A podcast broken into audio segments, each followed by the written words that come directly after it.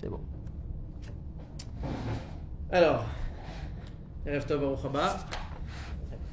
ce soir, Parachat Ekev, donc les Parachats toujours de Mishneh Torah, du Sefer Dvarim. Mishneh Torah qui est Moshe qui s'adresse au peuple juif. C'est un peu comme un genre, une sorte de testament, comme on a dit la semaine dernière. Et donc Moshe Rabbeinu va rappeler les différents événements, les différentes épreuves, les différents grands moments de sa génération, donc sortie d'Égypte, les périodes dans le désert, etc. Et surtout, il vient rappeler au peuple certaines choses, et leur dire faites attention, ne retombez pas dans les mêmes erreurs que vous avez fait à l'époque. Sachez que le Yetzerara, il est encore là. Sachez que cette volonté, elle sera encore là, que ce soit l'idolâtrie, il va insister plusieurs fois sur l'idolâtrie, que ce soit sur autre chose. Faites attention, car sinon, ça ne va pas marcher. On l'a vu la semaine dernière, Moshe a parlé d'exil, mais il a parlé d'éviter, essayer d'éviter cet exil, c'est de faire en sorte que la terre d'Israël vous gardera, va vous tolérer, va vous-même vous, recevoir les bras ouverts, mais pour ça, il faut que votre comportement soit, si on, peut dire, en coopération avec ce que la terre d'Israël, une terre sainte, demande, donc comme la Torah le demande. Et là, on a la paracha cette semaine qui vient et qui continue, qui dit non seulement euh, Moshe rappelle de faire certaines choses, il va nous parler de récompense.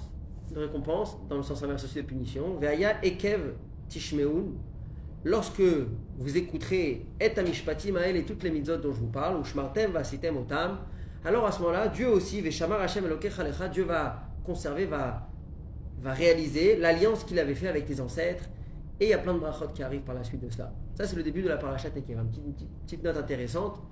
Ekev en hébreu veut dire le talon. Ici, dans, cette paracha, Vaya Ekev, comment lui le met Vaya Ekev, ça veut dire si, lorsque si vous allez accepter. D'accord Même aujourd'hui, on dit Ekev, ça veut dire parce que, grâce au fait que. Et en réalité, Rachid nous dit que c'est pas juste par hasard qu'on a choisi ce mot-là et pas un autre, parce qu'on aurait pu dire im, vaya im, comme on le verra plus tard, vaya im shamoa tishmeu, c'est la deuxième paracha du schéma, vaya im shamoa tishmeu. Tout d'un coup, ici, on a vaya ekev euh, tishmeu. Pourquoi ekev? Rachid dit mitzvot kalot, c'est des mitzvot, kalot qui veut, qui veut dire, euh, kal ça veut dire facile, facile. ou plutôt légère, si on peut dire ça comme ça, où l'homme a tendance, euh, chez Adam Dash que l'homme a tendance de piétiner avec son talon. C'est ce que Rachid est en train de dire ici, à certaines mitzvot, qu'on a peut-être tendance à mettre de côté. Dire ça, c'est des mitzvot très importantes, ça, des mitzvot vraiment, ça, on ne peut pas passer à côté. D'autres choses, bon. Et donc, on a tendance à les mettre sous le talon. Il y a toute une tirade du rabbi où le rabbi explique qu'en réalité, il s'agit ici de quelqu'un qui veut donner plus d'importance à certaines mitzvot que d'autres. Et il dit ça, je le mets en bas de la liste, ça, je le mets en haut de la liste. Et donc, il est en train de faire point et mesure, si on peut dire, avec euh, les mitzvot. Alors que normalement, quelqu'un qui veut s'attacher avec Akadosh Baruch dès qu'il a l'opportunité de faire une mitzvah, peu importe laquelle, que ce soit des Horaïta, que ce soit des Rabbanan, ça veut dire un rajout des Chachamim, ou la Torah qui a demandé, ou juste une coutume, peu importe. Il dit ça, c'est la volonté de Dieu, je veux pouvoir le faire. Mais en tout cas, ici, la Torah précise, c'est pas juste l'ensemble de faire Torah mitzvot, c'est même ces mitzvot-là où on serait peut-être euh, léger, on aurait peut-être tendance à les mettre de côté. Fais attention à les faire. Et donc, pour ça, la Torah nous promet euh, tout ce qu'un homme il a besoin pour pouvoir vivre, ça veut dire la bracha de Dieu, donc dans l'agriculture, les animaux, euh, être fort par rapport à la puissance par rapport aux autres nations et dominer ses ennemis. Ok. Ensuite, la Torah elle vient et elle nous parle d'un doute, une question qu'un homme, qu'une personne pourrait se poser en rentrant en Israël. Qui Tomar Bilvafra Lorsque tu diras, la Torah elle précise dans ton cœur. C'est des choses peut-être que tu n'oseras pas dire ouvertement, mais Tomar Bilvafra, elles seront là, ce sera quelque chose qui va peser sur ton cœur. Rabbi Magoï Maël et Mimeni, toutes ces nations autour de moi, elles sont très nombreux. Et comment je vais pouvoir moi vaincre, hériter la terre d'Israël? Parce qu'on a dit que c'est Nirusha, Dieu me donne la terre d'Israël. Alors que là, tout d'un coup, je vais arriver dans, un, dans une terre où il y a beaucoup. Il y a beaucoup, beaucoup plus de monde euh, que nous. C'est toutes les nations. Moi, c'est un petit peuple. Juste, tu faire la place pour les femmes il y a, une seule, il y a là, c'est que le, peuple juif qui est à côté, en face, toutes les nations qu'il y avait en Israël et autour d'Israël. Donc le juif, il se demande. Comment je vais réussir? Comment je pourrais On est au début, on vient de commencer. Hein. Comment j'arriverai à vaincre, à rentrer en Israël et conquérir la terre d'Israël? Sur ça, Moshe Rabbeinu, il répond tout de suite. Cette question que tu te poses, sache que je te donne une réponse. Et il dit Rappelle-toi qui c'est qui t'a sorti d'Égypte. Rappelle-toi qu'Akadosh Baruch a fait des choses bien plus grandes et bien plus merveilleuses que juste attaquer, conquérir un, peuple. Et donc, si tout ça a été possible, c'est que tu peux être sûr que maintenant aussi la conquête de la terre d'Israël sera possible. Ça veut dire en deux mots l'inquiétude vient du fait de se sentir seul, de se dire oh là là, comment je vais réussir à faire ci, à faire ça, ils sont plus forts que moi, ils sont plus nombreux que moi, ils sont plus costauds que moi. Mais puis, à, l'instant où on se dit mais attends, mais je suis pas seul, je suis accompagné d'Akadosh Baruch c'est lui qui m'a sorti d'Égypte, c'est lui qui a envoyé les dix c'est lui qui a ouvert la mer Rouge. Donc rien n'est impossible. Donc l'entrée en Israël aussi est 100% possible. Euh, et la Torah nous rajoute, elle nous dit que sache que Dieu va diriger, va mener cette conquête de la terre d'Israël peu à peu, afin qu'on ait le temps de conquérir et d'installer en même temps. Parce que si on va conquérir la terre d'Israël d'un coup, et ensuite le temps de faire le partage, le temps que les gens aient s'installer, il risque d'avoir ce qu'on appelle chez l'Otiaret Shomema, le vide fait appel aux mauvaises choses. Les animaux, les squatteurs peut-être, surtout ici c'est les animaux, les bêtes sauvages, d'accord, un endroit qui n'est pas habité, un endroit qui devient désert, ça appelle toutes les, bêtes sauvages. Donc pour éviter de retrouver une situation pareille, Dieu dit on va le faire progressivement. Léat, léat. Meat Arrête, ça veut dire que vous allez repousser un premier, une première nation, a des gens qui vont s'installer, et comme ça on va aller de plus en plus à l'intérieur de euh, la terre d'Israël. Ensuite, Moshe, il rappelle au peuple juif les différentes épreuves qu'ils ont eues dans le passé. Les grandes épreuves, on connaît tous la faute du veau d'or, euh, le moment où ils se sont plaints sur la manne, évidemment les explorateurs. Et en même temps, Moshe leur rappelle tous les miracles qu'ils ont vus, qu'ils ont vécu, et il dit sache que cette période c'était une période de, de Nisayon, une épreuve. Dieu t'a mis à l'épreuve. Pour voir est-ce que tu as la confiance? Et le peuple juif, il a eu des il a eu des fois, ils ont eu confiance. Malheureusement, il y a eu des fois où ils sont tombés. Des fois, ils n'ont pas eu cette confiance. Quand les explorateurs ils sont revenus Israël, ils ont dit Ah non, c'est pas possible, alors qu'ils venaient de sortir d'Égypte. Donc, Moshe dit Sache que toute cette période, c'est une période de Nisayon. Donc maintenant, en rentrant en terre d'Israël, tu auras tout le bien qui va arriver. Dieu, il t'emmène dans une terre où tu auras la tranquillité, il y aura la parnassa qui va arriver. Là, c'est fini cette période du désert, tu rentres dans la terre euh, d'Israël qui s'appelle Eretz avec une terre pour s'installer. Moshe, il rappelle, il dit par contre, fais attention, des fois, le fait d'avoir euh, trop de, de, matérialité, ça fait qu'on devient un peu orgueilleux, on devient un peu audacieux, on dit à Dieu, bon, en fait, on n'a plus vraiment besoin de toi. Quand on est dans le désert, bah oui, on avait besoin de Dieu. qui c'est qui nous protège des, lions? Qui c'est qui aplatit les terrains? Qui c'est qui nous protège du soleil? Qui c'est qui nous protège des nations? Qui c'est qui nous envoie à manger? Où il y a de l'eau? Donc, chaque, on tourne à droite, gauche, on voyait Kadosh Baruch partout. Mais là, quand tout d'un coup, je rentre en terre d'Israël, et c'est moi qui travaille la terre, et puis j'ai des beaux fruits qui poussent, puis je les vends, puis je gagne de l'argent, je dis, bah là, tout est naturel, il n'y a plus du tout euh, besoin d'Akadosh Baruch Donc Moshe, il leur rappelle, il dit, rappelez-vous, ne surtout pas arriver à cette conclusion que Kochi Veotsem dit, c'est ma force et le pouvoir de mes mains, à Sali et qui m'a construit toute cette euh, récolte, cette richesse que j'ai. Rappelle-toi que tout ce que tu as, c'est grâce à Kadesh Baruch Parce que sinon, lorsqu'on dit à Dieu, j'ai plus besoin de toi, ce qui risque de passer, c'est que Dieu, il dit, il n'y a pas de problème, je te laisse faire. Je m'en vais. C'est même pas une punition, c'est juste une conséquence. Tu me dis qu'il n'y a pas besoin de moi, je te laisse faire. Mais on sait très bien que qu'est-ce qui se passe quand Dieu dit je te laisse faire c'est la catastrophe.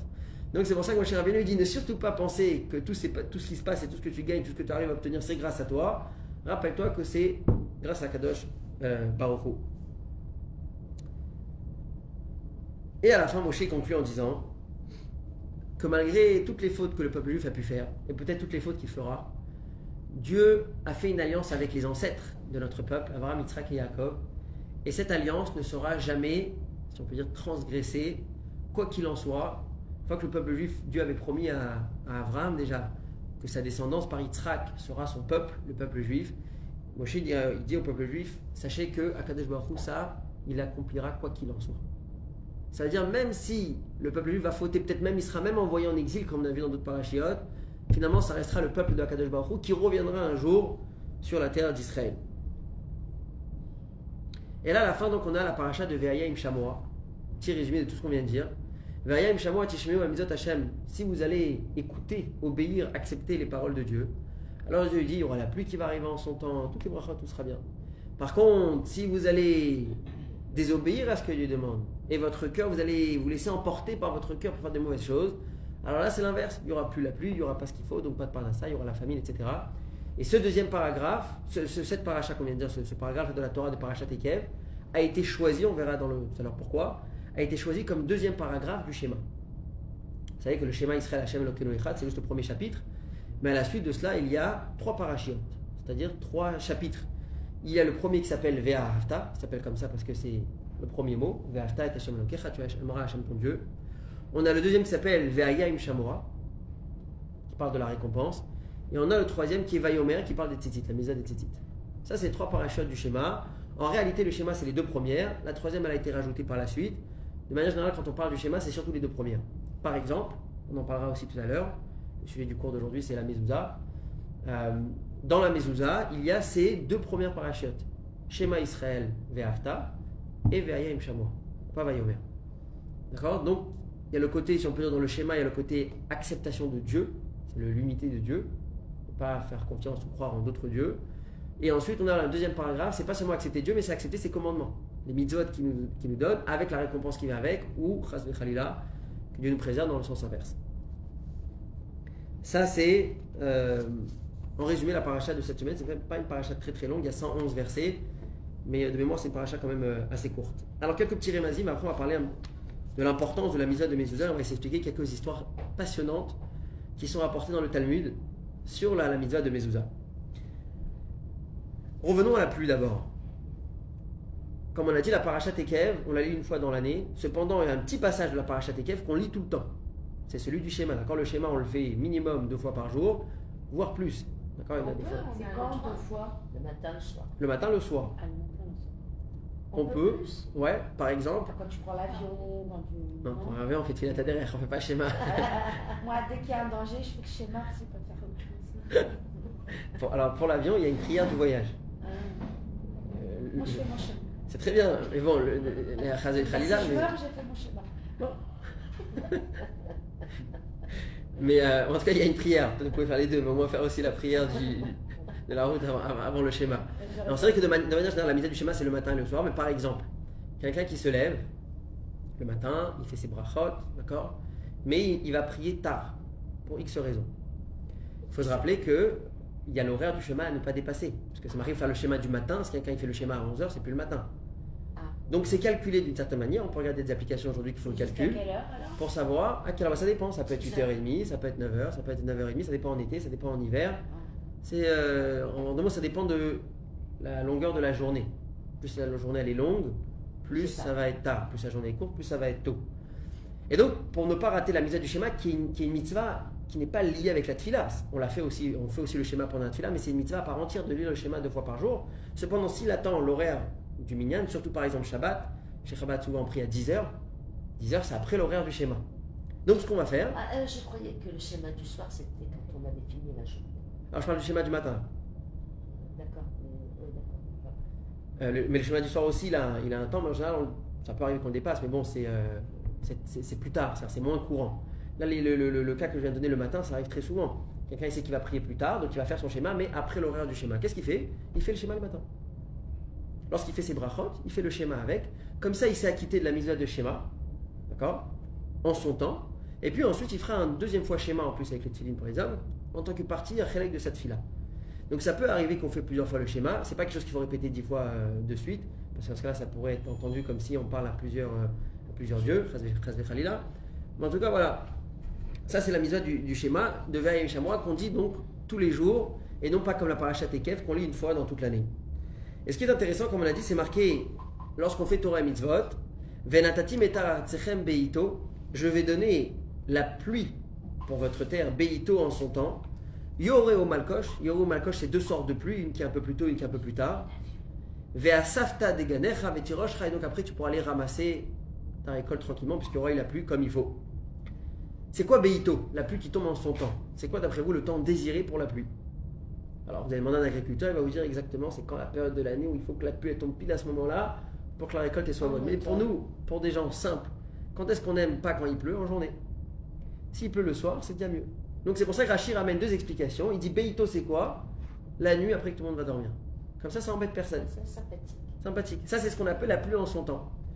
Il y en a d'autres, Rachid, Rachid ramène une deuxième explication qui dit encore plus que cela. Parce que la nuit, des fois, on veut se balader. C'est compliqué. Il dit l'El Shabbat, le soir de Shabbat. Vendredi soir, après que chacun a mangé son repas de Shabbat. Et là, ça y est, les gens, en général, ils vont dormir, surtout que ça a pris une longue semaine. Là, Dieu, il enverra la pluie. Ça, c'est la pluie Beito en son temps. Deux explications que Rachid ramène. Nos sages ont trouvé une allusion à chacune de ces deux explications par des gematriotes. D'accord? Donc il dit comme ça. Donc c'est ou Belelot, ou pendant, pendant les nuits, ou Belele Shabbatot, les nuits de Shabbat. On a le Baal HaTurim qui nous dit que si on prend le mot Beito, ça a la valeur numérique de 478, qui est la même valeur numérique que Balelot, qui veut dire la nuit. Donc quand Dieu il dit je vais envoyer la pluie Beito en son temps, si on prend le mot Beito, on prend la valeur numérique, ça, fait, ça correspond à Balelot qui veut dire la nuit. Rabbi de Chassid nous dit, si on prend le mot Artsechem Beito, donc le mot d'avant aussi, ça fait 829, qui est la même valeur numérique que Zéoulé les Shabbat, il s'agit des soirs, des nuits de Shabbat.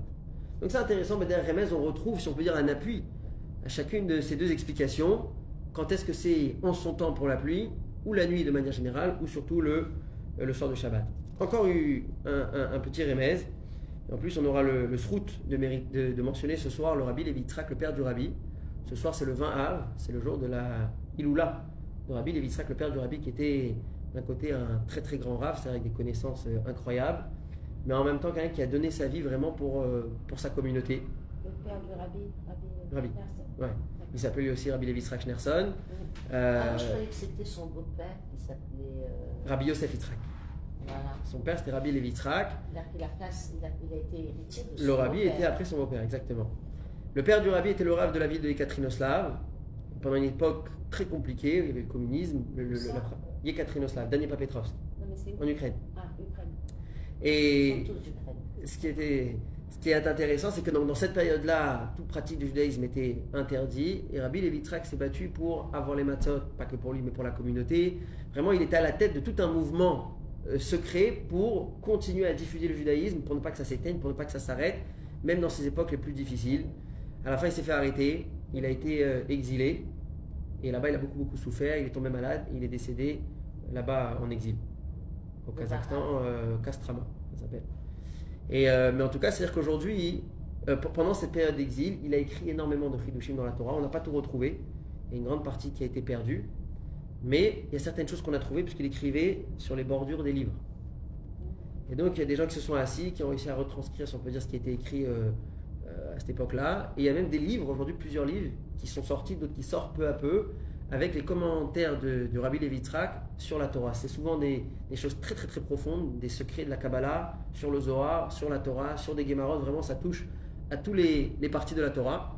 Et donc ce soir, on va avoir le mérite de, mentionner une explication à lui, aussi avec un, un sur la paracha de cette semaine. On a dit, Dieu nous dit que si vous ferez Torah et Misot correctement, alors la pluie va tomber en son temps. Et grâce à cela, vers Safta, tu pourras récolter des ganecha, Galecha, ça ta récolte, mais Dagan, ça fait, référence au blé. Tiroshra, c'est aussi une récolte, mais ça fait référence au raisin, donc le vin. Veyitzar, Recha, Yitzar, c'est aussi la récolte, mais ça fait référence à l'huile, donc les olives. Ganecha, Tiroshra, Veyitzar, Rabbi Levitzrak nous dit quelque chose d'intéressant, il dit ici il y a une allusion à trois fêtes du peuple juif. Quelles sont les trois fêtes? Une qui est liée avec Dagan, avec le blé, une qui est liée avec le vin, et une qui est liée avec l'huile. Alors la fête qui est liée au blé, d'après vous, c'est laquelle? C'est Soukot. Alors Pessah. Pessah, pour plusieurs raisons. Pourquoi? Ah D'abord, il y a, l'interdiction de manger du Hamet, il y a la mise à de manger de la matzah, et surtout, tout l'exil. L'exil a commencé, c'est-à-dire que le, le fait que Yaakov ait dû descendre avec ses enfants en Égypte, ça a commencé par une famine. Une famine qui avait plus de quoi manger, plus de récolte. Et donc Yaakov a dû descendre, d'abord commencé par envoyer ses enfants en Égypte, pour aller chercher de quoi manger. On remonte encore un cran en arrière. Le rêve de Yosef, qui a causé ensuite la vente de Yosef, la descente de Yosef en Égypte, etc., et la suite jusqu'à l'exil, était aussi avec des épis de blé qui se, qui se, qui se autour de Yosef, qui se prosternaient à Yosef. On en parlera dans Parashat Miket, euh, Vayeshev. Et donc on voit que cette, cette, cet exil-là de Mitzraïm est lié avec le blé. Le peuple juif qui sort avec ses matzot euh, dans, les sacs qu'ils ont portés avec eux parce qu'ils n'avaient pas eu le temps de devenir Hamed. Donc la fête de Pessah est liée au blé. Ensuite, on a une fête qui est liée au vin. Vous allez me dire toutes les fêtes sont liées au vin, parce que toutes les fêtes ont fait le kidouche. Mais il y a une fête sur laquelle c'est marqué que le décret, c'est-à-dire le, moment négatif, est arrivé au peuple juif parce qu'ils avaient participé à un repas qu'ils n'auraient pas dû, dans lequel il y avait beaucoup de vin.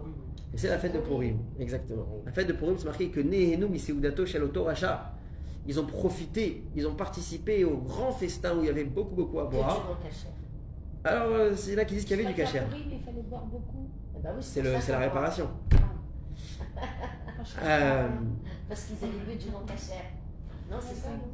Alors, on va pas rentrer dans l'histoire pour eux, pas forcément. C'est marqué dans la Megillah, il y en a qui disent que c'était caché. Qu'est-ce qu'ils ont fait exactement? Quelle était leur erreur? C'est une autre question. Il y en a qui disent qu'ils n'ont pas dû participer à ce festin parce qu'ils avaient sorti des ustensiles du temple Achashverosh l'avait volé des ustensiles du Beth et de venir participer à un festin pareil où les, les ustensiles, les ustensiles temple, c'est honteux. Alors que tu le juif, c'est très bien, vraiment, ces ustensiles qui servaient à Kadosh Baruch dans le service, dans le on dans dans l'autre. Exactement. Ça, c'est la deuxième fête. La troisième fête, Yitzarecha, c'est l'huile. Quelle fête est liée particulièrement à l'huile Euh, Hanouka. Hanouka, exactement. Donc là, ici, on a une allusion à trois différentes fêtes qu'on retrouve dans l'année euh, du peuple juif. Et dernière chose, dans ce fameux passage de Ve'ayim Shamoa, et d'ailleurs, tout le shiur d'aujourd'hui va être porté là-dessus, il y a la mitzvah de Mezouza.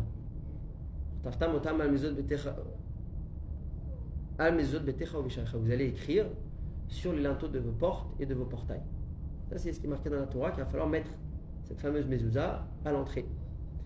De ça, je nous disent que dans le mot mezouza, c'est pas juste euh, une mitzvah que Dieu nous demande. Dieu nous dit que ça nous apporte la longue vie. On va voir tout à l'heure que ça apporte une certaine protection aussi à la maison. On va voir comment et pourquoi. Mais le sage nous dit que ça apporte aussi un attachement, un lien entre le peuple juif et Akadosh Baruch Hu. Comment on retrouve dans la mezouza un attachement particulier entre le peuple juif et Akadosh Baruch Hu? Dans le mot mezouza, vous avez le mot zé. Zou et Zé. Alors Zou, on va le mentionner tout à l'heure dans le Chazak. Mais si on sépare les deux zaïm, dans le mot Zou et Zé. Ces deux mots-là veulent dire celui-ci. Mais un il est au masculin, un il est au féminin. D'accord? Zou et Zé, un il est au masculin, Ah il est au, il est au féminin. Voilà, je veux ceci, ça c'est. Sinon on peut dire Zou, ça veut dire c'est un il est au masculin, un au féminin. Et le fait que les deux sont mis dans le même mot, ça veut dire que le mot Zé a cette force de venir unifier, de rattacher le Zacha, le Nekeva, l'homme et la femme. Donc s'il y a l'homme et la femme au sens euh, matériel des choses, il y a aussi ce qui est marqué que le peuple juif et Akadosh Baruch Hu est comparé à un Khatan et une Kala. Marqué que le peuple juif c'est la Kala, et le Khatan, le mari, c'est Akadosh Baruch Hu. Et le mariage s'est passé au moment du don de la Torah, Matan Torah, c'est c'est comme une. Exactement, donc c'est pour ça que c'est le, le moment de Matan Torah était le moment du mariage entre Akadosh Baruch Hu et le peuple juif. La mezouza où il y a ce mot zou et zé qui sont réunis dans le même mot a cette force de rattacher le peuple juif, la maison du juif avec Akadosh Baruch Hu. Comme on va voir tout à l'heure, lorsqu'on met une mezouza à la porte, ça représente une certaine présence de la Shrina, une certaine présence de Akadosh Baruch Hu euh, dans la maison. Je peux vous poser une question Les Kohen, ils ont le droit de poser une mezouza Oui, bien sûr. Ah oui. Tout le monde, tout le monde. Tout le monde. Tout le monde, tout le monde met la mezouza. C'est mieux quand c'est Kohen ou pas? Ah, la mezouza, c'est la mezouza, ça change pas. Et juste pour rajouter encore un petit détail, on a expliqué le zou, on a expliqué le zé, c'est quoi le même? Là aussi, Rabbi Levitzak, le père du Rabbi, nous dit quelque chose d'intéressant. C'est marqué, que, marqué dans la Gemara que 40 jours avant que l'enfant euh, commence à être euh, euh, créé dans le ventre de la maman, il y a une voix céleste qui dit déjà quel est le zivouk de cet enfant-là? Qu'on n'entend pas, sinon ça aurait été facile. Qu'on n'entend pas, mais il y a déjà, c'est déjà destiné, si on peut dire, qui va être le zivouk de cet enfant qui va naître, qui n'est pas encore. Donc Rabbi Levitzak, Rabbi, Rabbi le père du Rabbi, nous dit comme ça. 40, le chiffre même, c'est donc c'est les 40 jours. Et ensuite, on a le zou et le zé qui parlent donc de, ce, de cette union entre le, le, le et le keva, le khatan et la kala. Donc il dit voilà, le mot mezouza ici a une force particulière de rattacher à Kadosh Baruch Hu, cet Israël, de rattacher l'homme et la femme. Voilà pour quelques rémasions dans la paracha cette semaine. Maintenant, je... J'ai une question pour les mésouzotes. On m'a dit qu'en fait, au travers des mésouzotes du foyer, on peut lire les péchés, les mitzvot, les machins. Mais on, dans la mésouzote que vous avez sur voilà, et selon vos péchés, tout, il y a des lettres qui s'effacent, machin. Il y a des gens, ils peuvent lire dans la mésouzote. Oui ou non? Parce que, non? On va, on, va, on, va, on va faire le cours sur la mezouza. Vous me dites si, votre réponse, si vous avez la réponse à votre question. Et ensuite, on, reviendra là-dessus. J'ai compris ce qu'elle a dit. Non, j'ai compris, j'ai compris. Mais avec ce qu'on va étudier sur la mezouza aujourd'hui, vous me direz si vous avez eu la réponse. Et sinon, on, on, on en discutera, on, on en discutera après si Dieu veut. Alors, je voudrais commencer par une histoire d'un ami à moi. Le Rav. Il est le chaliach du rabbi à Cheng- Chengdu en Chine. Je sais pas si ça vous dit quelque chose. Je me rappelle quand il est parti, un- lui, il est, lui, il est israélien de, de- de- de base, sa femme est américaine. Et je me rappelle lorsqu'ils ont quitté, donc lui Israël, sa femme l'Amérique, pour aller en Chine, pour aller là-bas créer un Bet Rabad pour beaucoup d'Israéliens qui vont là-bas ou s'enfuir d'Israël, ou qui vont là-bas pour un peu visiter le monde, ou qui vont là-bas pour faire des affaires, peu importe, il y a énormément d'Israéliens et aussi certains hommes d'affaires qui se trouvent en Chine, mais même dans cette villa à Chengdu. Et donc il a été là-bas, et ça n'a pas été facile au début, vous pouvez imaginer, il n'y a pas à manger cachère, chaque petite chose, il faut se battre. C'est pas évident, la religion là-bas est interdite, c'est que pour les gens qui n'ont pas de nationalité. C'est pas évident. Et doucement, doucement, doucement, vraiment, ils ont créé quelque chose d'extraordinaire avec une communauté, avec des activités, avec des offices, avec des fêtes, avec des repas de Shabbat. Il y a même un bet rabat énorme, donc vraiment quelque chose d'extraordinaire, de la nourriture cachère faite sur place, etc. Malheureusement, le Covid est arrivé. Et un des premiers endroits qui a été frappé par le Covid, c'était la Chine. Chengdu, je ne sais pas, en tout cas la Chine en général, donc Chengdu aussi. Et surtout au début, on ne savait pas exactement ce qui se passait, mais je ne sais pas si vous vous rappelez, on disait que les Chinois, ils tuent des gens dans les rues, il y avait, on entendait toutes sortes de nouvelles, et c'était pas très rassurant pour la communauté juive qui était en Chine de savoir, il va se passer quoi? Est-ce qu'ils vont fermer les frontières? On ne pourra plus sortir Il y avait comme ça, il y avait un, un inconnu, qui, un mystère, un inconnu qui s'installait un peu chez tout le monde, et ça devenait dangereux. À partir de là, toute la communauté juive de Chine a quitté, euh, de Chengdu a quitté. Ah Ils sont tous partis. Ceux qui étaient américains, ils sont retournés chez la famille en Amérique. Vraiment, c'était un peu euh, accueillez-moi, là on peut. Ceux qui sont rentrés en Israël, je pense 99,9% sont partis. Et donc le dernier à partir était le Shaliach lui aussi. Votre famille. Voilà. Euh, Dovi Hennig, il s'appelle, Rav Dovi Hennig. Lui aussi, il a quitté. Bon, ce qui s'est passé pendant cette période, c'était une période très compliquée parce qu'il y avait un Bet Rabad avec un loyer à maintenir. De l'autre côté, il n'y a personne, il n'y a pas d'activité. On était, il y avait, personne ne savait, ça a duré 10 ans, 15 ans. Ça va jamais s'arrêter, ça, va durer 6 mois, personne ne savait rien. Mais bon, ils étaient pleins d'espoir qu'ils pourront retourner, ils se sont battus parce que c'était pas évident. Il y avait un moment où seuls ceux qui avaient la nationalité chinoise pouvaient rentrer, ce qui n'était pas le cas euh, des Israéliens.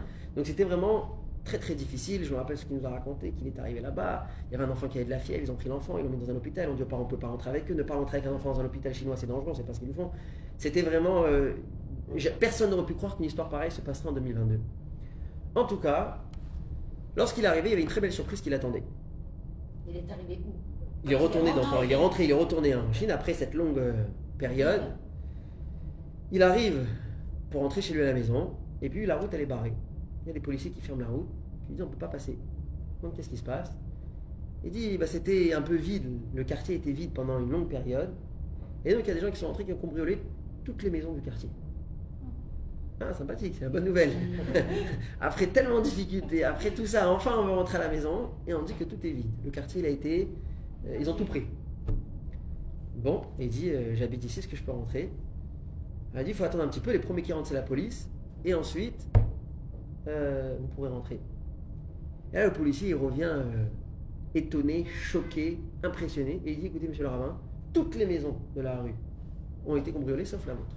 La vôtre elle est intacte, elle n'a pas été touchée. On comprend pas pourquoi. Bon, bonne nouvelle du coup pour de vrai. Il y a un juif qui a volé. hein. Alors, il rentre chez lui à la maison, puis quelques jours après, il est convoqué par le chef de la police. Le chef de la police qui l'appelle lui dit écoutez, on a attrapé tous les, tous les voleurs. Tous ceux qui ont fait ces cambriolages, on les a attrapés. On leur a demandé quand même, première question qu'on leur a demandé, vous avez volé, vous êtes passé dans toutes les maisons, vous avez tout vidé. Il y a une maison que vous avez sauté, pourquoi? Ils ont dit c'est très simple. On sait très bien que cette rue, elle est très sécurisée, il y a des alarmes, il y a des caméras. Elle est- la rue de manière générale est très bien sécurisée. Et donc avant de rentrer dans la maison, on s'est assuré de faire sauter système de sécurité par système de sécurité. C'était l'alarme, l'alarme, c'était les caméras, les caméras. Chaque chose de rentrer dans une maison, on s'assurait d'en retirer tous les systèmes de sécurité. On arrive dans cette maison et il y avait un système de sécurité qu'on ne connaissait pas. Ah, il a été impressionné et il dit c'est pour ça qu'on n'a pas touché à cette maison. Comme on ne savait pas comment euh, démonter, trafiquer ce système de sécurité, on a laissé tomber. Et donc le chef de la police, il demande à ce rave, il lui dit est-ce que, est que vous pouvez m'expliquer? Vous, je sais qu'en Israël, vous êtes très fort en high-tech, vous êtes très fort dans la technologie. J'imagine que vous avez dû importer un système de sécurité extraordinaire. Est-ce que vous pourriez, s'il vous plaît, m'expliquer c'est quoi le système de sécurité que vous avez posé à votre maison? Alors lui, il est un peu. euh, oui, avec plaisir. Il dit voilà, ils nous ont montré des photos du système de sécurité que vous avez à la maison. Et il me montre des photos comme ça, des mésouzotes à la, à la porte du grillage, à la porte de l'appartement, à la porte du jardin. Ça, c'est le système de sécurité qui n'ont pas été capables de, de déjouer. Donc c'est une vraie histoire qui s'est passée, euh, C'est passée récemment. Une question si c'était un quartier juif, les, les autres, ils n'avaient pas de mésouzote. Non, c'est pas un quartier juif, il n'y a pas de quartier juif en Chine, à Chengdu. Non, mais comme il y a le rabat, C'était il y a le rabat, il avait Le rabat travaille surtout avec les touristes. D'accord. Ce qui est intéressant, c'est qu'en réalité, ils se sont pas trompés. Cette technologie a été inventée, mais pas récemment, il y a 3300 ans, voire plus, par la Torah. La Torah nous a dit il y a un un certain système de sécurité que je vous donne, c'est le fait de mettre la mezouza à la porte. Et on, je voudrais développer aujourd'hui ensemble d'où ça vient ce concept que la mezouza, la elle protège une maison. Et est-ce que vraiment c'est pas un peu superstitieux de dire je mets la maison, la pour protection? En quoi peut-être cette mezouza serait différente, cette mitzvah de toutes les autres euh, mitzvot? Alors on va commencer à regarder dans les poskim, c'est-à-dire dans les, dans les livres de halacha. On a le tour. Le tour c'est un livre très connu sur lequel est basé le livre du Shulchan Aruch. euh, qui a été écrit par le Rabbi Yaakov Ben Ben Asher. Alors, euh, Rabbi Yosef Karo, c'est le Shulchan Aruch. Un peu avant lui, c'était le tour, un peu, même bien avant lui, il y avait le tour. Euh, c'est Arba Tourim, c'est beaucoup plus, c'est beaucoup plus long, c'est beaucoup plus explicite. Encore plus long que Oui, le Shulchan Aruch, c'est très, euh, c'est des psaques. C'est-à-dire, c'est euh, le Shulchan Aruch, il va nous dire dans tel cas on a le droit de faire ça, dans tel cas on n'a pas le droit de faire ça. Là-bas, il y a le pourquoi, du comment, dont on apprend et d'où on voit, etc. Donc ça a été écrit par le Roche, Rabbi Yaakov Ben Asher, euh, en l'an 5029. Il est né, donc euh, il y a quelques centaines d'années. Et le tour dans Siman Reshpe 285, il écrit comme ça.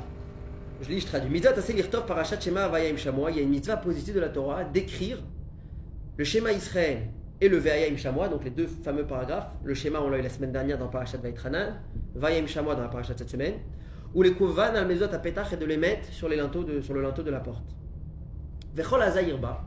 Et tout celui qui fait bien attention à cette mitzvah, Yarichu Yamav Banav. La, vie, sa vie et la vie de ses enfants va s'allonger. Dire-t-il comme c'est marqué dans la Torah, les manirbu yemechem afin que s'allongent vos jours. Ou gdolamisé, encore plus que cela. La, la nous apporte encore quelque chose de plus fort. Shabait nishmar aliada, la maison est protégée par la mezouza. Ça, c'est ce que le Torah nous écrit concernant la mezouza. Et là, quelque chose de très étonnant. Il nous dit que la mezouza apporte la longue vie, il nous dit que la maison, elle protège, euh, la maison est protégée par La mezouza. la mezouza. Donc, un, c'est la vie de la personne, un, c'est son bien matériel, la maison, euh, l'argent qu'il y a dedans, etc. C'est quoi qui est le plus important a priori? C'est la vie de la personne. Et lui, quand le tour où il nous écrit cela, il nous dit que de la maison, encore plus que la récompense que tu viens d'entendre, que ça peut t'allonger la vie, ça peut aussi te protéger la maison.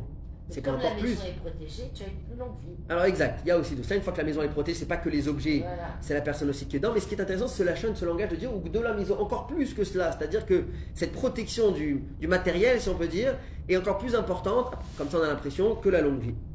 Alors là-dessus, il y a le Bet Yosef. Le Bet Yosef, c'est Rabbi Yosef Karo. Avant d'écrire son Shulchan Aruch, il a écrit une explication sur le tour.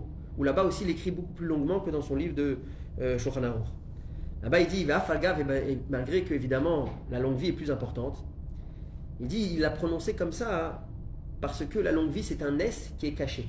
C'est-à-dire personne ne pourra faire le lien entre quelqu'un qui a vécu longtemps ou pas avec la mezouza. Ça, il n'y a que Dieu qui, le- qui- qui pourra, qui, pourra le, sa- qui pourra le savoir. Alors que, il dit, la mezouza, ça c'est un S qui est dévoilé. Voilà comme son histoire à lui, un système de protection qui lui a vraiment, toutes les maisons ont été touchées dans cette rue-là, sauf la sienne. Parce qu'il dit vraiment, ça protège des mauvaises choses dans la maison. Euh, on voudrait parler particulièrement maintenant de la mezouza. Pourquoi? Parce que, comme on a dit, on est dans Parashat Ekev, et, la, et le Parashat Ekev nous parle de la mezouza. Et nous sommes euh, à la veille du mois de Elul, on va en parler tout à l'heure. Dans le mois d'Elul, on essaye chacun un peu de réparer, d'améliorer un peu son comportement, ses coutumes, ce qu'on a l'habitude de faire. Et donc, comme on verra tout à l'heure, il y a des poskim qui rapportent que la première chose qu'il faut commencer à vérifier, c'est Tfilin et Mezuzot. Vérifier que tout est en place comme la Torah, comme la Lacha le demande. Donc voilà pourquoi c'est un sujet qui est intéressant d'être abordé maintenant. Ce Shabbat, on va bénir le mois des Loul. Ça veut dire que la semaine prochaine, c'est déjà Rosh Chodesh Elul. Ça passe très vite. C'est-à-dire qu'on sera à un mois de Rosh Hashanah. Et donc, ça veut dire que, que c'est, on sera dans la période de vérification de Tfilin et Mezuzot. Donc, voilà pourquoi c'est intéressant de développer ce, sujet. c'est le vin.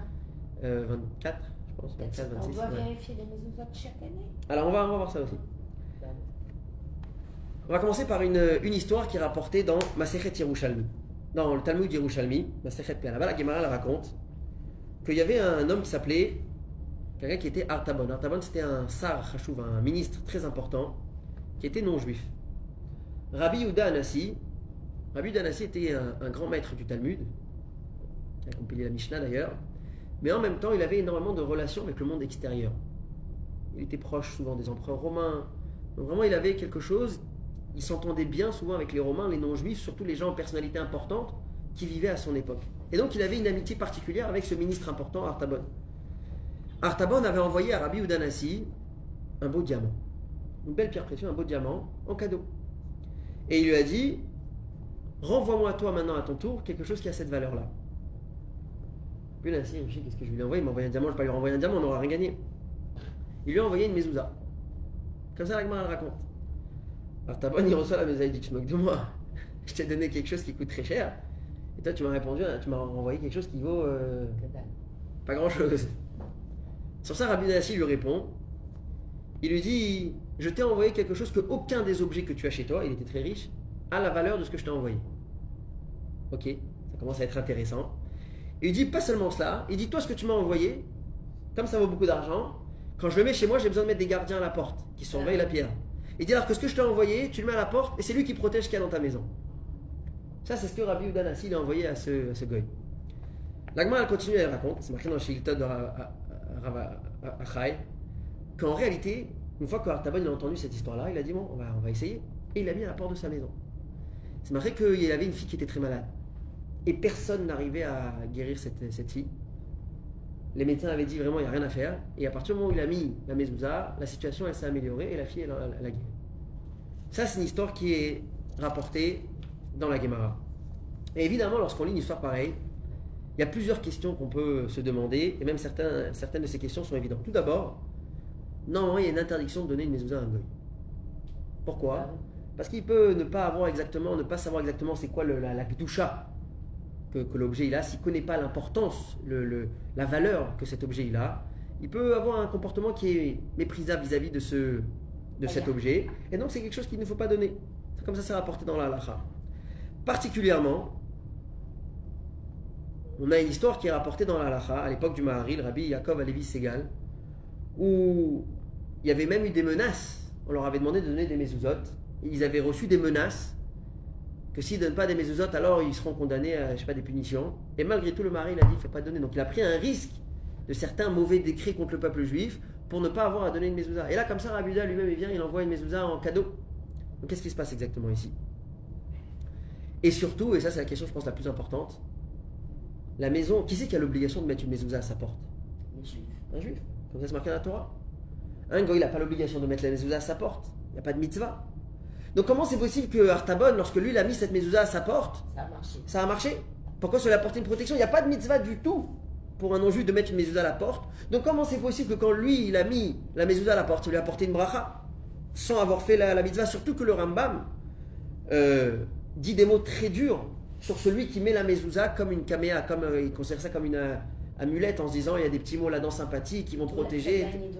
Ça peut de exactement. Le Rambam il dit des mots très très durs sur celui qui met la mezouza comme ça. Donc a priori s'il n'y a pas la mitzvah, pourquoi la personne met la mezouza? Que pour ça. Que parce qu'il se dit il y a des noms kadosh, des noms sacrés là-dedans qui peuvent me protéger comme une genre de sorcellerie.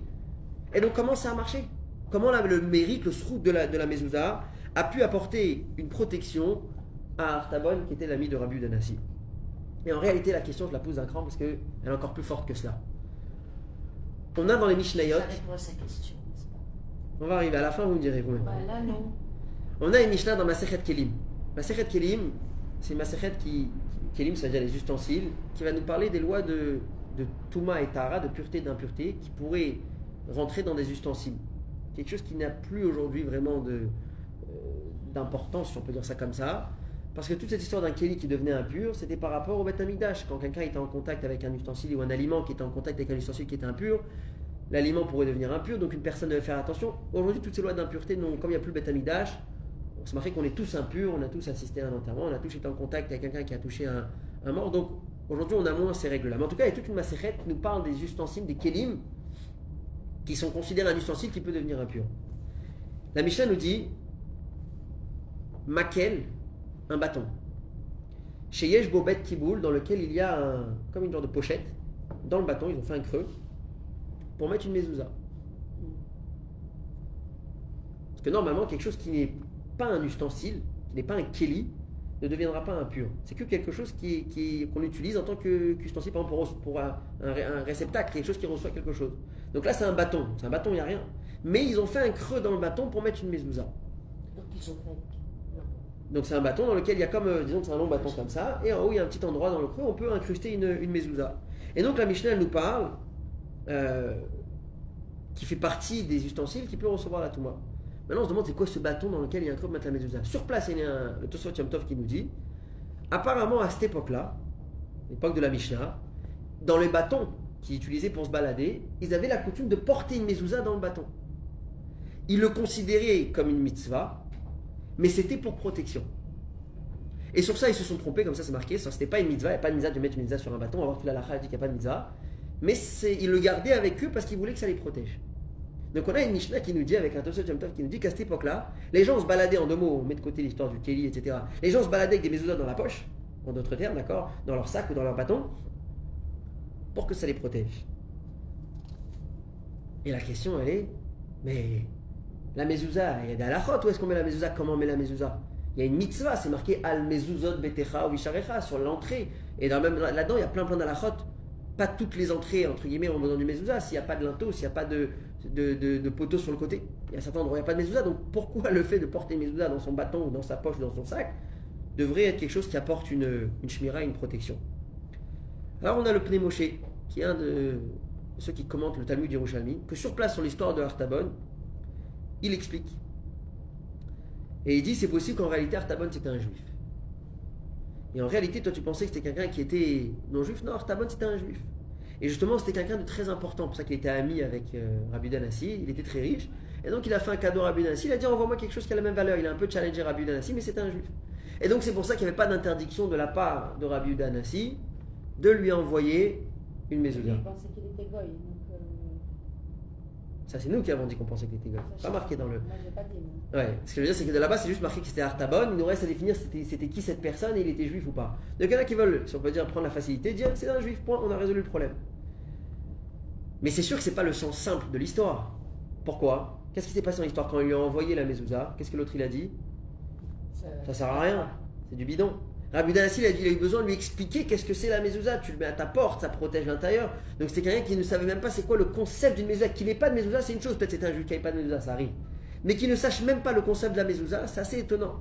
Et a priori, c'est pas du tout euh, dans le sens de l'histoire de, ce qui s'est passé là-bas. Donc a priori, Artabon était non juif. Et dans ce cas-là, la question revient pourquoi il lui a donné? Alors on a une autre explication qui est donnée par le natif qui s'appelle euh, Rav Hirschley Berlin, c'est bien plus récent, qui nous dit qu'en réalité, euh, Rabbi Uda Anassi, c'est lui-même qui avait écrit cette mezouza, et il l'avait écrit pour cet homme-là. C'est-à-dire, vous savez que lorsqu'on écrit une mezouza, ça ne peut pas être écrit par, un- par une machine. Si on aurait pu, ça aurait été magnifique, d'accord? Ça aurait été beaucoup plus vite, ça aurait été beaucoup moins cher. Il faut que ce soit fait à la main et par un juif. Il faut que ce soit fait par quelqu'un qui a la mitzvah sur lui d'écrire la, la, la mezouza. Lui, il peut écrire mezouza et il doit écrire les shem, l'ishma, c'est-à-dire pour une, pour, euh, pour une. Je ne sais pas si vous avez déjà assisté à une Achnasat Sefer Torah, lorsqu'on conclut un Sefer Torah. Alors on donne l'honneur à plusieurs personnes d'écrire ou s'ils ont peur, alors juste de tenir la main du sofer. Et là, il y a un petit passage qu'on lit avant. Areni Kotev, les Shem Kdushat Sefer Torah. J'écris pour la Kdusha d'un Sefer Torah. Pas j'écris parce que je m'amuse, pas j'écris parce que euh, c'est une expérience. Ça peut être aussi, mais il faut qu'il y ait l'intention que je l'écris pour la Kdusha d'un Sefer Torah. Et la même chose dans une mezouza. On écrit pour une mezouza. Là, Rabbi Danassi, dès le départ, il a dit J'écris pas ça pour mezouza, j'écris ça pour un goy. Et donc, d'après certains avis, il y avait une Kdusha un peu diminuée. Le taux, le niveau de Kdusha dans ce parchemin était diminué. Et c'est pour cela, peut-être, qu'il avait le droit de le donner à, à, ce- à ce- en ce- Non. En moins, dans ce cas-là, c'est plus mezouza du tout. Alors, ça veut dire quoi diminuer? Alors Diminuer la Kdusha parce que lorsqu'il a écrit, il n'a pas écrit pour le nom de Mezouza dans, dans la pensée qu'il a eu, la kavana qu'il a eu. C'était pas j'écris ça pour une Mezouza qu'elle soit cachée, j'écris ça pour un tel. Et donc, peut-être qu'il avait le droit. Mais même si on répond comme ça, il n'y a pas de problème. La question la plus importante, elle reste là. Comment ça a marché? Comment la sgoula, comment la protection, elle est oui arrivée dans cette maison-là, alors qu'il n'y a pas de mitzvah D'accord, il avait le droit. Pour X raisons, Rabbi Udanassi avait le droit d'envoyer une mezouza à cet homme-là. On met ce- ce- cette partie-là de la question de côté. Mais pourquoi ça a marché? Comment ça a marché? Puisqu'il n'y avait pas de mitzvah, puisqu'il n'y avait pas d'obligation. Il a cru en ce qu'il lui a expliqué. Hein Il a cru en ce qu'il lui a expliqué. Il a mis la forme dans ce qu'il lui a expliqué. Oui, mais normalement, toute l'idée d'une mezouza qui protège, c'est le fait que c'est une mitzvah. Si la personne n'a pas de mitzvah, comme on a dit, si je mets une mitzvah dans la poche, normalement, ça ne devrait rien faire. D'accord Une mezouza qui n'est pas en place, qui n'est pas bien à sa place, c'est comme si elle n'était pas là. Avant, si elle n'est pas vraiment à la mesure, euh, en angle, trois quarts, tout ça. c'est- Alors, il y, a, il y a des détails, ça dépend quoi. Il y a des choses que c'est c'est moins. Mais si par exemple une mezouza, elle n'est pas du bon côté ou elle est placée à l'envers, etc., c'est comme si elle n'était pas là. Donc du coup, la mettre dans une maison qui n'a pas d'obligation, ou la mettre dans la poche, après oui, c'est pas censé quelque- être quelque chose qui apporte, on va voir que quelque part vous avez raison. Mais dans la question, en tout cas, c'est pas quelque chose qui est censé apporter une, euh, une bracha particulière. Et donc, comment se fait-il que pour lui, ça, ça a oui marché? Alors, on a ici une explication du Maté Ephraim, qui nous dit d'abord la chose suivante, avant de parler de ces questions qu'on a posées, qui nous parle de l'importance de vérifier la mezuzot pendant le mois des Louls. Il n'y a pas d'obligation de vérifier les mezuzot tous les ans. De manière générale, on vérifie à peu près deux fois tous les sept ans. Donc il n'y a pas d'obligation tous les ans. Cependant, cependant, tous les trois ans. à peu près, voilà. Cependant, le Maté Ephraim il rapporte, après il y en a plein qui l'ont rapporté, comme quoi que, étant donné que quand ça arrive, depuis le, le moment où on a béni le mois des louls, et on va faire ensuite le roche chez Loul, on commence à sonner le chauffard, il y a comme ça comme un pincement au cœur, on sait qu'on est en train de rentrer dans le mois des louls, il faut faire tchouva. Pas un pincement au cœur dans le sens péjoratif. Euh. Ouais, Oui, un mois avant, tout le mois avant. Chez les Sfaradim, on dit déjà les slichot tous les matins. Quoi qu'il en soit, on commence à sonner le chauffard.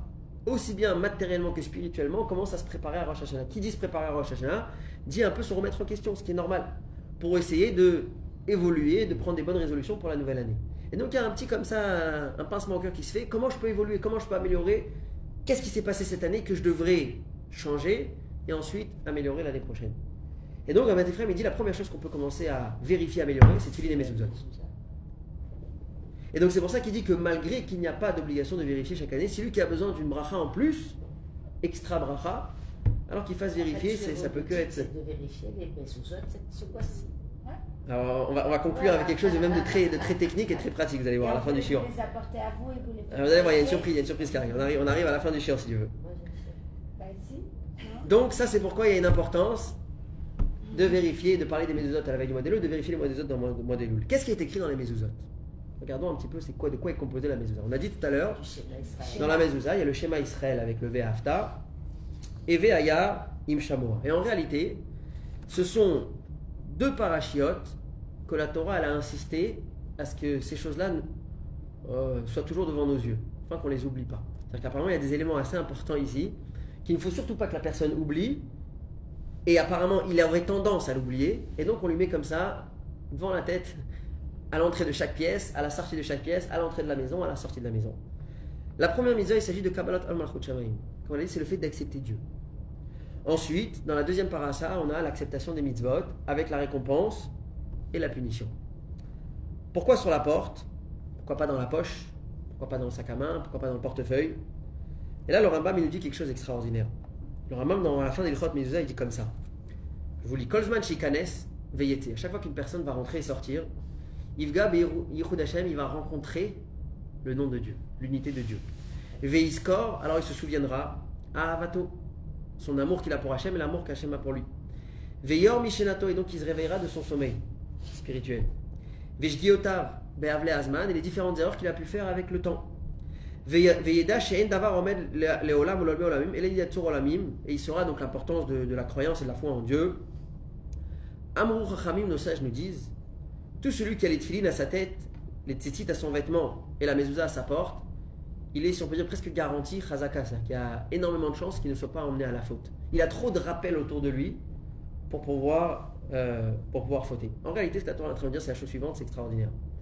La Torah nous dit, l'homme, il n'est pas mauvais.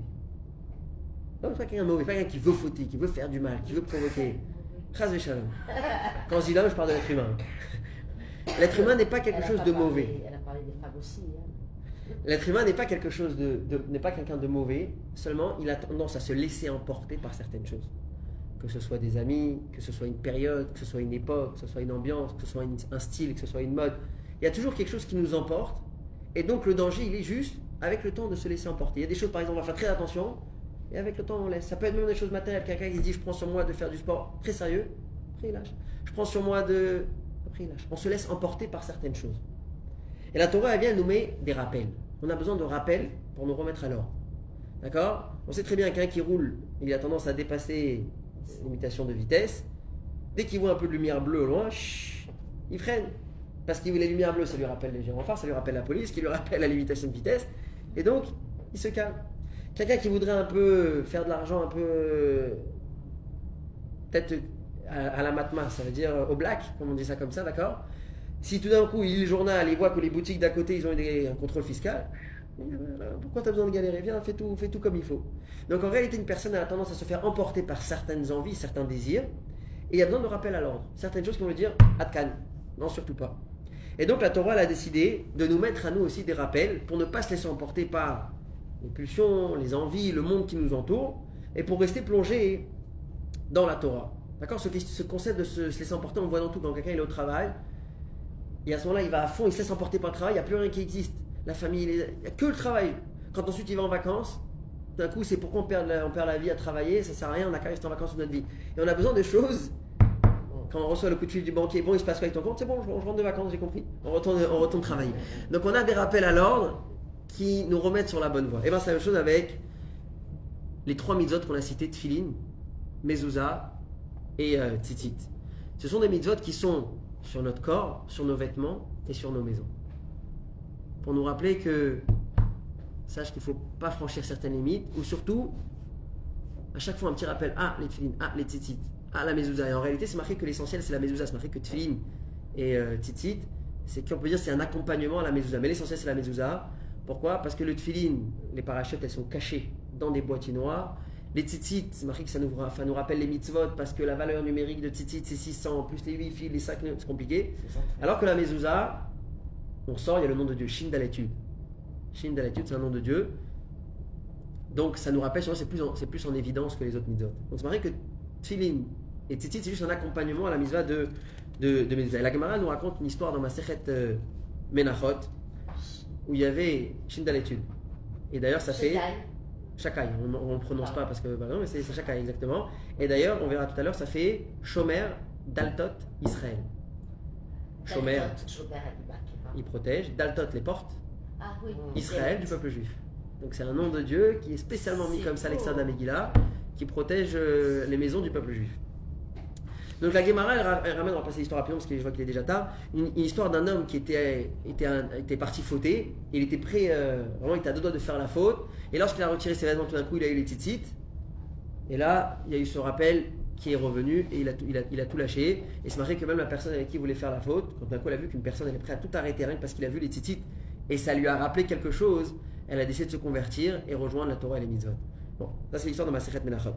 Donc jusqu'à là on a compris, on a expliqué qu'est-ce qu'il y a dans la mezouza et quel est le but, pourquoi la Torah nous a demandé de, euh, de mettre la mezouza à la porte. Mais les mais Farshim rajoutent que c'est pas juste donc pour nous rappeler le nom de Dieu, il y a quelque chose en plus dans la mezouza, c'est comme on a dit, ça apporte une récompense de longue vie et surtout ça protège les maisons du peuple juif. Euh, la mezouza nous rappelle aussi, on retrouve ce concept au moment de la sortie d'Égypte. On emploie là-bas le même mot. D'accord? Quand Dieu a décidé de donner la dernière des dix plaies, la mort des premiers-nés, Dieu avait dit qu'il va sauter sur les maisons des premiers-nés juifs et il va aller s'attaquer qu'aux premiers-nés égyptiens. Quel va être le moyen, si on peut dire, le geste que nous on va devoir faire? C'est mettre sang. une trace de sang sur les mezuzot. Est-ce que j'ai mis le, Sur les linteaux. Acheté à linteaux. mezuzot, vous allez mettre sur les linteaux. Donc le mashkov, c'est ce qui est en haut. La mezouza, c'est les poteaux. On voit que la Torah, elle emploie le même mot, la mezouza, afin que Dieu vienne protéger les maisons du peuple juif et ne pas punir le peuple juif. Donc on retrouve là-bas aussi ce concept d'être protecteur, si on peut dire quelque chose à la mezouza qui est protecteur du peuple juif. Euh, dans le Zohar, c'est rapporté là-bas où Dieu il dit un homme il fait une maison, il a besoin de mettre des gardiens. Toi je te dis, fais ta maison, écris mon nom à ta porte, et à ce moment-là, même quand tu dors, la maison elle est protégée.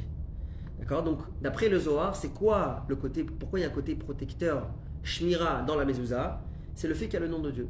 Et le nom essentiel qu'on a dit, c'est pas juste le, les noms à l'intérieur, c'est le shin dalet yud qui fait shomer daltot Israël. Ça c'est quelque chose qui protège la maison. Une autre explication qui est rapportée, où est-ce qu'on retrouve l'aspect protecteur dans la mezouza C'est euh, ça a la valeur numérique de 65, qui a la même valeur numérique que le nom de Dieu qui s'appelle Adné, que je ne pas prononcer, mais qui s'écrit Aleph, Dalet, Nun, Yud. Et c'est marqué que la protection, comme ça c'est marqué dans le livre de Kabbalah, que la protection du peuple juif vient de ce nom-là. Troisième explication, et là vous avez dit, vous l'avez dit tout à l'heure, dans le mot mezouza, on a euh, Le fait de Zaz Mavet. Le fait de, de, de, de, de repousser, mais autres, le fait de repousser la mort. Donc c'est marqué que justement dans la maison, il y a quelque chose de particulier, que ça peut éloigner l'ange de la mort de, de la maison. Mais sous un zaz la bête. Ok. C'est mezuzot.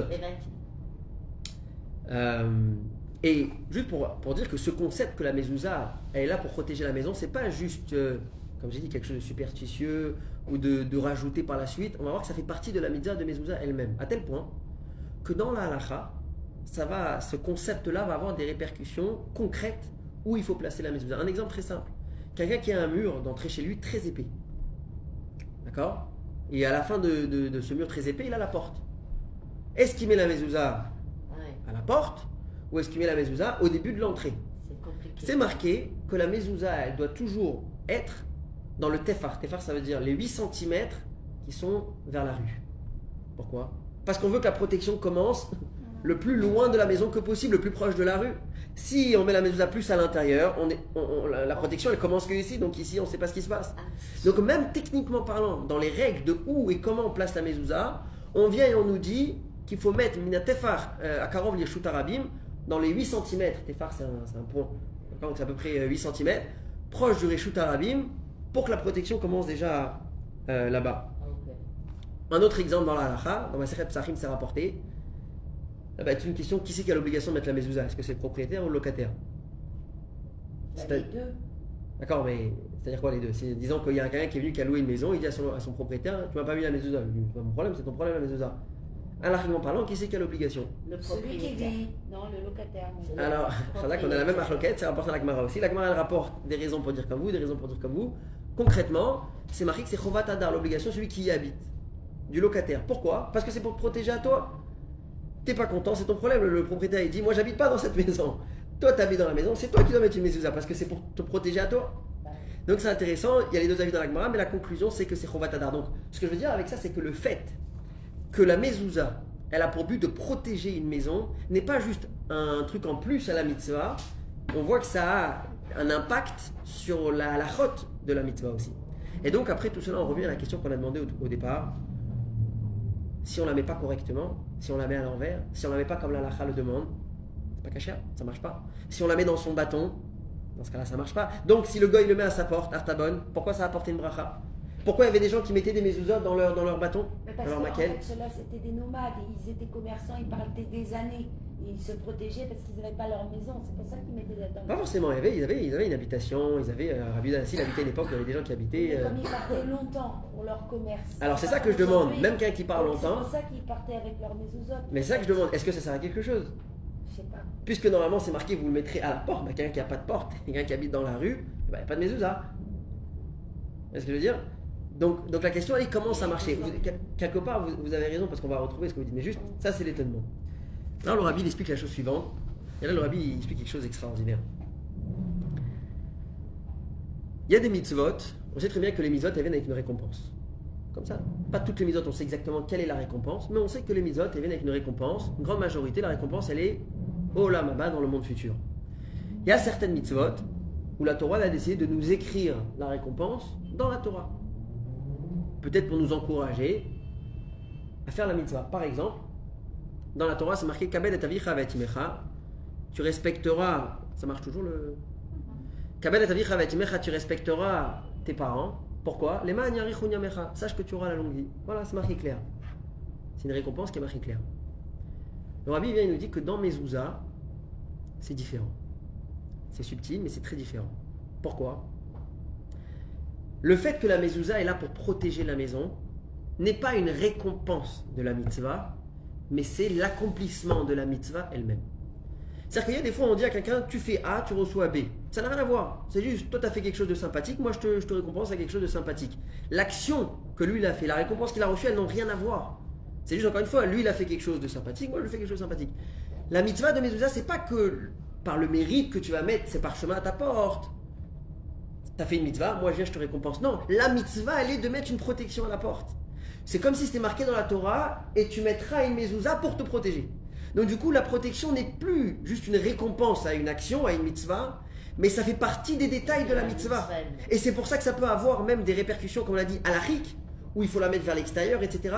Normalement, on peut dire pourquoi la récompense, elle devrait avoir un impact sur la mitzvah? Fais ta mitzvah comme il faut, après tu recevras ta récompense. Quel rapport? Je te dis, ce que le rabbi va expliquer, c'est que c'est pas une récompense, c'est la mitzvah elle-même. Dieu, il vient, il nous dit au peuple juif, il y a la possibilité de faire quelque chose pour protéger, faites-le. Donc c'est un manganon, comme on l'a dit tout à l'heure, ils n'avaient pas tort, les Chinois, ils ont dit c'est une protection euh, inventée par la Torah, où la Torah nous demande protégez-vous par la mitzvah de Mezouza. Donc c'est par la mitzvah de Mezouza, mais c'est protégez-vous.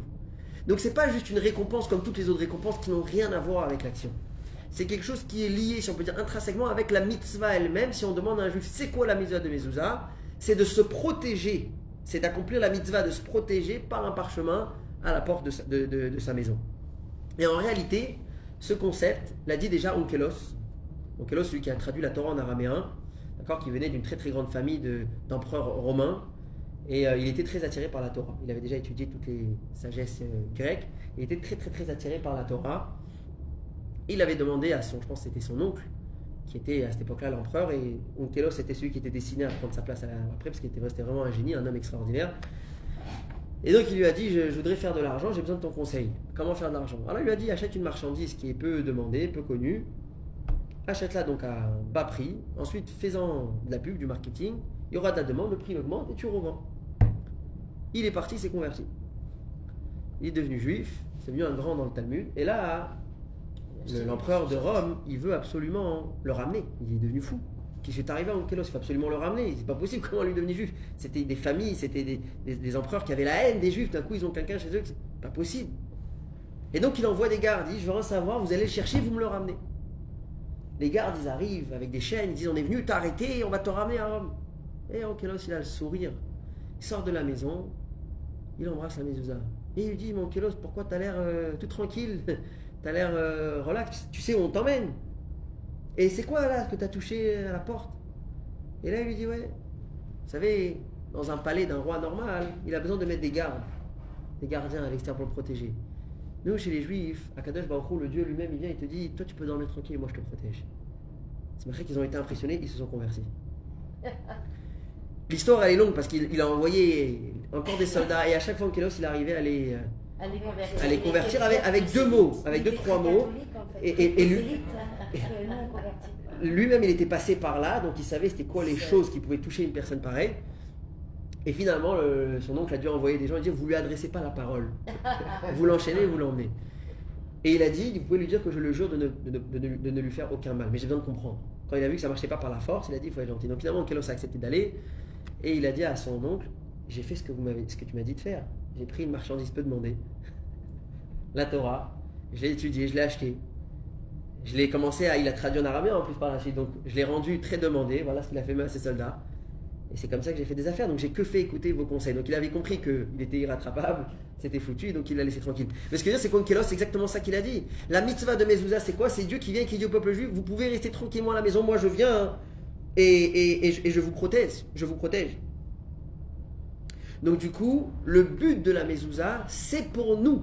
Ça, c'est pas une mitzvah comme les autres mitzvahs où on fait quelque chose parce qu'on veut faire la volonté de Dieu qui nous a dit de faire des choses là-haut et puis hein, il y a aussi un mérite matériel.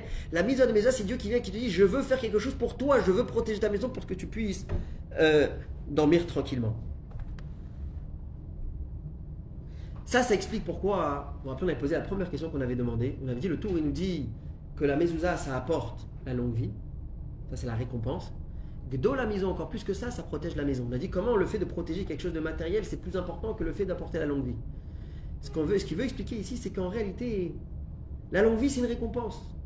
Que tu vois, que tu vois pas, que tu peux rattacher, faire le lien entre les deux, oui ou non, c'est une autre chose. C'est pas que tu sauras, que tu sauras pas, c'est encore autre chose. Mais tu vois pas le lien direct avec la mitzvah. Gdo la miso, sache qu'il y a quelque chose encore plus fort dans Mezouza, qui est lié directement avec l'accomplissement de la mitzvah lui-même.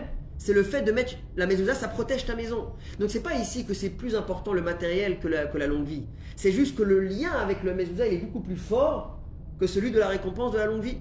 Parce que là, il est directement lié avec la mitzvah. C'est quelque chose qui, si on peut dire, fait partie de la mitzvah, la mitzvah elle-même. Alors à partir de là, le rabbi, il va un cran plus loin. Et il dit a priori, ça peut expliquer aussi le comportement de Rabbi Uda Anassi. Puisque la, puisque la mezouza elle-même, elle a quelque chose de protecteur, elle a quelque chose de, qui est lié avec la shmira. Alors c'est vrai que normalement, il faut que ce soit lié avec la mitzvah.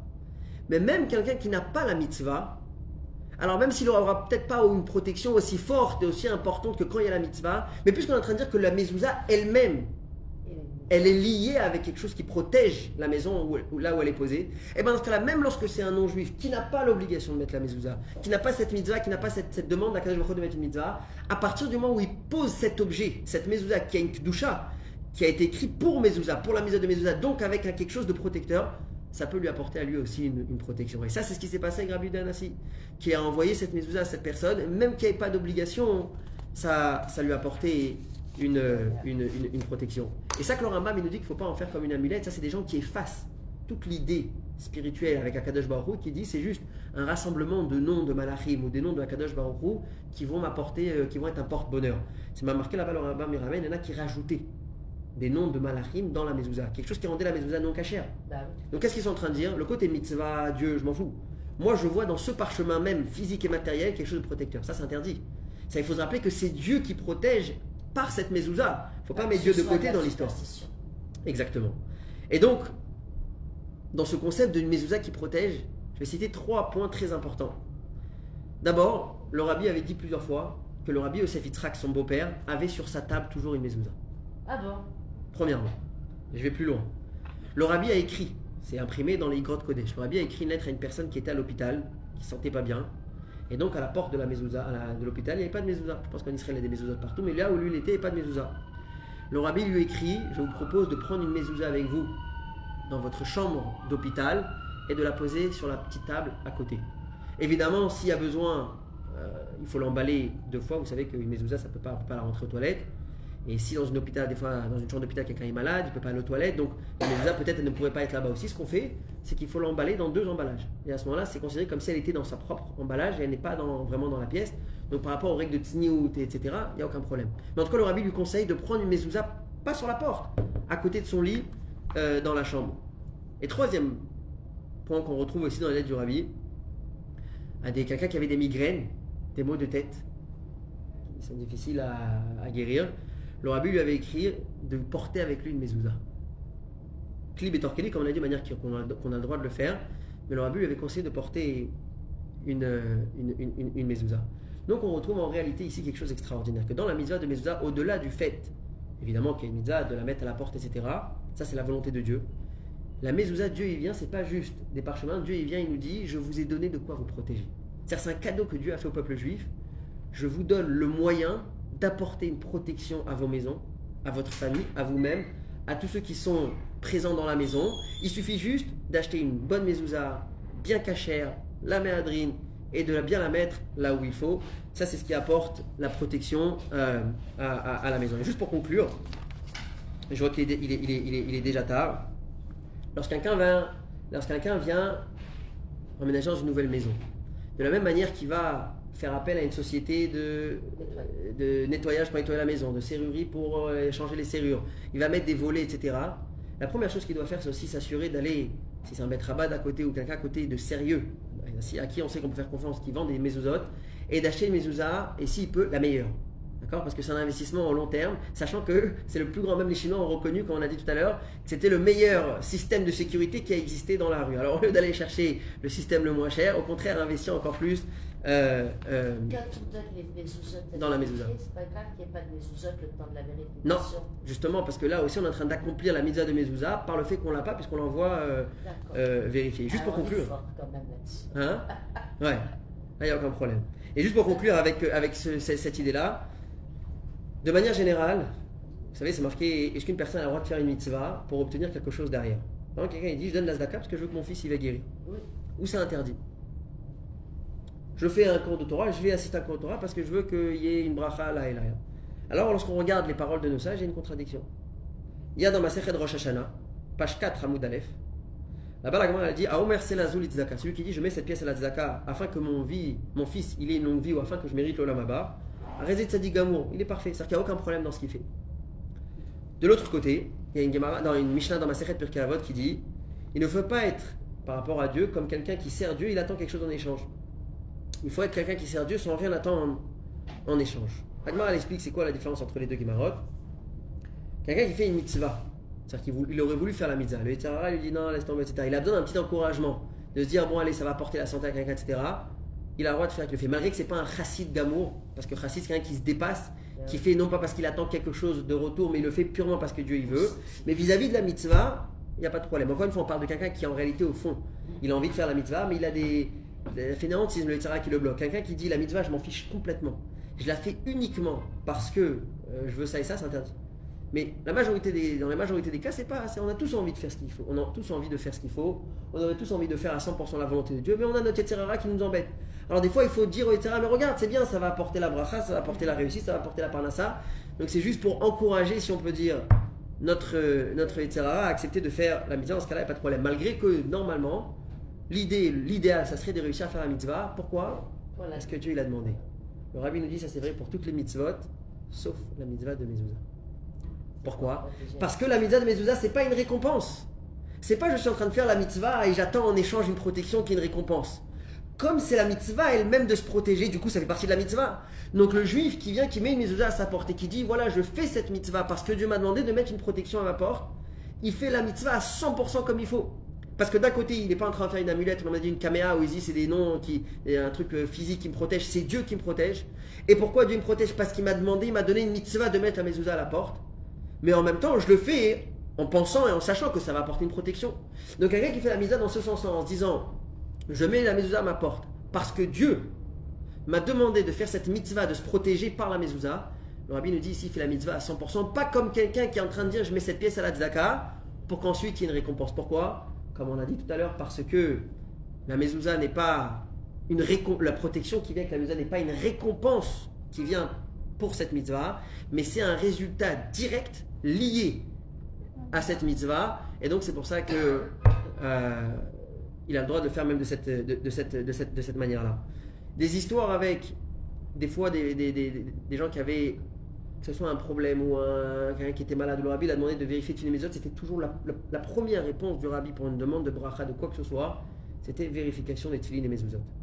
Lire à travers les mezuzot, d'abord je sais pas qui c'est qui serait capable d'interpréter une chose pareille, et c'est pas qu'à travers les mezuzot on peut voir des fautes. C'est que quand une mezuzah elle est abîmée, elle n'est pas cachère. Quand elle n'est pas cachère, elle ne protège pas. Donc c'est, en réalité c'est beaucoup plus simple que ça. D'accord? Et le rabbi, je tiens quand même à souligner, je me rappelle quelqu'un qui m'avait dit, maintenant regarde, lui, il était malade. Le rabbi, il a dit de vérifier les mezuzot. On a trouvé que c'était pas saoul. On a réparé, il a guéri. Tu sais quoi? Et on enlève les mezuzot. Ça porte des galères. Comme il y avait une lettre effacée, et il y avait, il y avait le mot levavecha qui était effacé. Alors il a eu un problème au cœur. Viens, viens, allez, viens. On enlève problème. Je pense que c'était en 1972, où il y avait eu une attaque terroriste dans une école ici à Mahalot. Et malheureusement, il y avait eu 22 enfants qui, qui avaient perdu la vie dans cet attentat. Le rabbi avait envoyé une lettre à la direction de l'école en demandant de vérifier les mezuzot de l'école. On avait vérifié les mezuzot de l'école, il y avait 22 mezuzot non cachères, qui correspondaient exactement aux 22 enfants qui ont perdu la vie. À ce moment-là, le monde en Israël a un peu crié au scandale. Et les titres un peu dans les journaux, c'était les mezuzot tuent des enfants. 20, 22 mezuzot pas cachés, 22 enfants qui sont morts. Et le rabbi il a écrit une lettre où il s'est adressé euh, pour, pour répondre. Le rabbi il a expliqué qu'en aucun cas la mezuzah n'apporte pas de mauvaises choses à une personne, à une maison, à un établissement ou à une école. Comme elle est plus cachère. La mezuzah est là pour protéger. Voilà. Lorsque la mezuzah n'est pas cachère, c'est pas qu'elle apporte des galères, c'est qu'elle n'a plus, elle perd sa fonction de protection. Donc là, on est euh, livré à nous-mêmes à ce qui peut nous arriver. Le rabbi donne l'exemple de quelqu'un qui fait du vélo et le casque. Le fait de mettre le casque, ne pas mettre le casque. Le rabbi, c'est pas parce que quelqu'un n'a pas mis le casque qu'il va tomber. Ça n'a rien à voir. Par contre, s'il tombe, il risque de se faire mal. D'accord? C'est exactement la même chose. La mezuzah, c'est pas parce que quelqu'un n'a pas de mezuzah qu'il va avoir des mauvaises choses qui lui arrivent. Seulement, s'il y avait quelque chose qui devait lui arriver, la mezuzah aurait pu protéger, comme ce cambriolage dans les rues de Chengdu, et ben là, la mezuzah, elle peut Donc, intercepter. Finalement, vaut mieux les vérifier chez plein Voilà. Parce que là, celui qui veut les vérifier, c'est pas obligatoire. Elle. Mais quelqu'un qui veut vérifier les mezuzah, mezuzahs. de 3 ans. c'est sûr que c'est bien de vérifier. Surtout, Moi, j'irai tous les mois d'ailleurs. l'obligation, on l'a dit, c'est deux fois tous les 7 ans. Mais C'est mieux avant, si c'est euh, tous les deux ans, tous les, tous, les, tous les ans, si on sent qu'il y a quelque chose de spécial dans la maison, en ce moment ça va pas, on peut faire vérifier si y a une mezuzah qui est tombée, si y a une mezuzah qui, qui est humide, une au balcon, etc. Mais au-delà de cela, souvent on fait vérifier les mezuzot, mais on, on ne vérifie pas est-ce que toutes les pièces de la maison elles ont une mezuzah.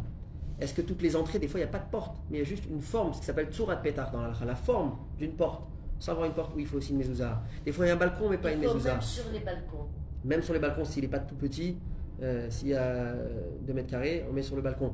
Donc là aussi, puisqu'on est comme ça en train de rentrer dans le mois des louls, et puis on a vu un cours sur l'importance de la mezouza, c'est le moment que chacun ici fasse un petit euh, vérification à la maison. Les mezuzahs, vous pouvez les donner à vérifier, mais au-delà de cela, est-ce qu'elles sont bien placées au bon endroit? Est-ce qu'il y en a dans toutes les chambres où il devrait y en avoir Dans toutes les entrées de couloir? Des fois, un couloir, il n'y a pas besoin, mais ça dépend vraiment. Quand on pas. Quand vous avez le doute, vous pouvez m'envoyer des photos, des vidéos. Euh, des fois, à des endroits on a des doutes. Est-ce qu'il y a besoin d'une mezouza vous, pouvez m'envoyer photos, vidéos, je vous, je vous répondrai. Si vous voulez, je peux venir aussi. euh, vous les apporter, vous vous les portez. Alors voilà, là euh, arrive la dernière surprise que je vous ai euh, dit. J'ai parlé avec un sophère Ah voilà. aujourd'hui d'ailleurs, juste avant de venir au cours. Et je lui ai demandé s'il pouvait prendre deux jours dans le mois des Louls où il viendra lui ici au Betrabad Ah, il peut les vérifier. et il va les vérifier sur place. Oui, mais il en amène des nouvelles. au Il en amène des c'est, nouvelles s'il y a euh, besoin. Je lui ai dit très t'emmènes tout ton matos, tout le matériel qu'il il faudra. quand Voilà, j'attends une Mais réponse pas de sa part. J'attends hein. une réponse de sa part. Il va me confirmer. Là, ça dépend déjà. La balle elle est chez lui. Qui me dise. Il va falloir qu'il apporte des petites tailles, des trucs. Il va tout apporter, tout ce qu'il a, il va apporter ici. Mais il veut faire de l'argent aussi, il va apporter des trucs. Et bon là, c'est surtout il nous, il nous rend service plus euh, que plus qu'autre chose, parce que l'argent il peut la faire là où il est. Là, je lui demande de venir ici.